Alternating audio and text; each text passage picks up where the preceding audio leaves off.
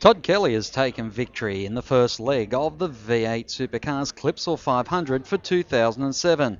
Kelly was able to hold off the young charging James Courtney to take a two point one second victory. And about nine laps to go, I, I really pushed as hard as I could to see if, you know, if he could pressure me, and luckily enough I just snuck away a little bit and uh, was able to maintain a gap. Team Vodafone's Jamie Whincup finished in third position, passing the defending series champion on the second last lap. Whincup spoke of the problems he was having by not having any ventilation or cool suit on board his Team Vodafone machine. I'll just keep driving until I pass out, I suppose. That's all I can do.